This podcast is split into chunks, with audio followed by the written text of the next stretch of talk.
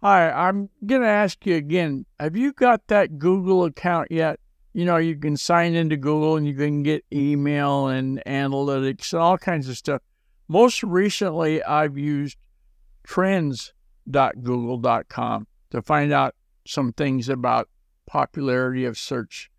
I've got a document in the GuyRCookReport.podbean.com where you can find out more about the Google account, and I sure hope you take a look. Hey, to contact me, use the secure contact form on GuyRCook.com. If you like this episode on YouTube, and give it a thumbs up on youtube.com and click the bell to subscribe to future episodes. It's a wrap.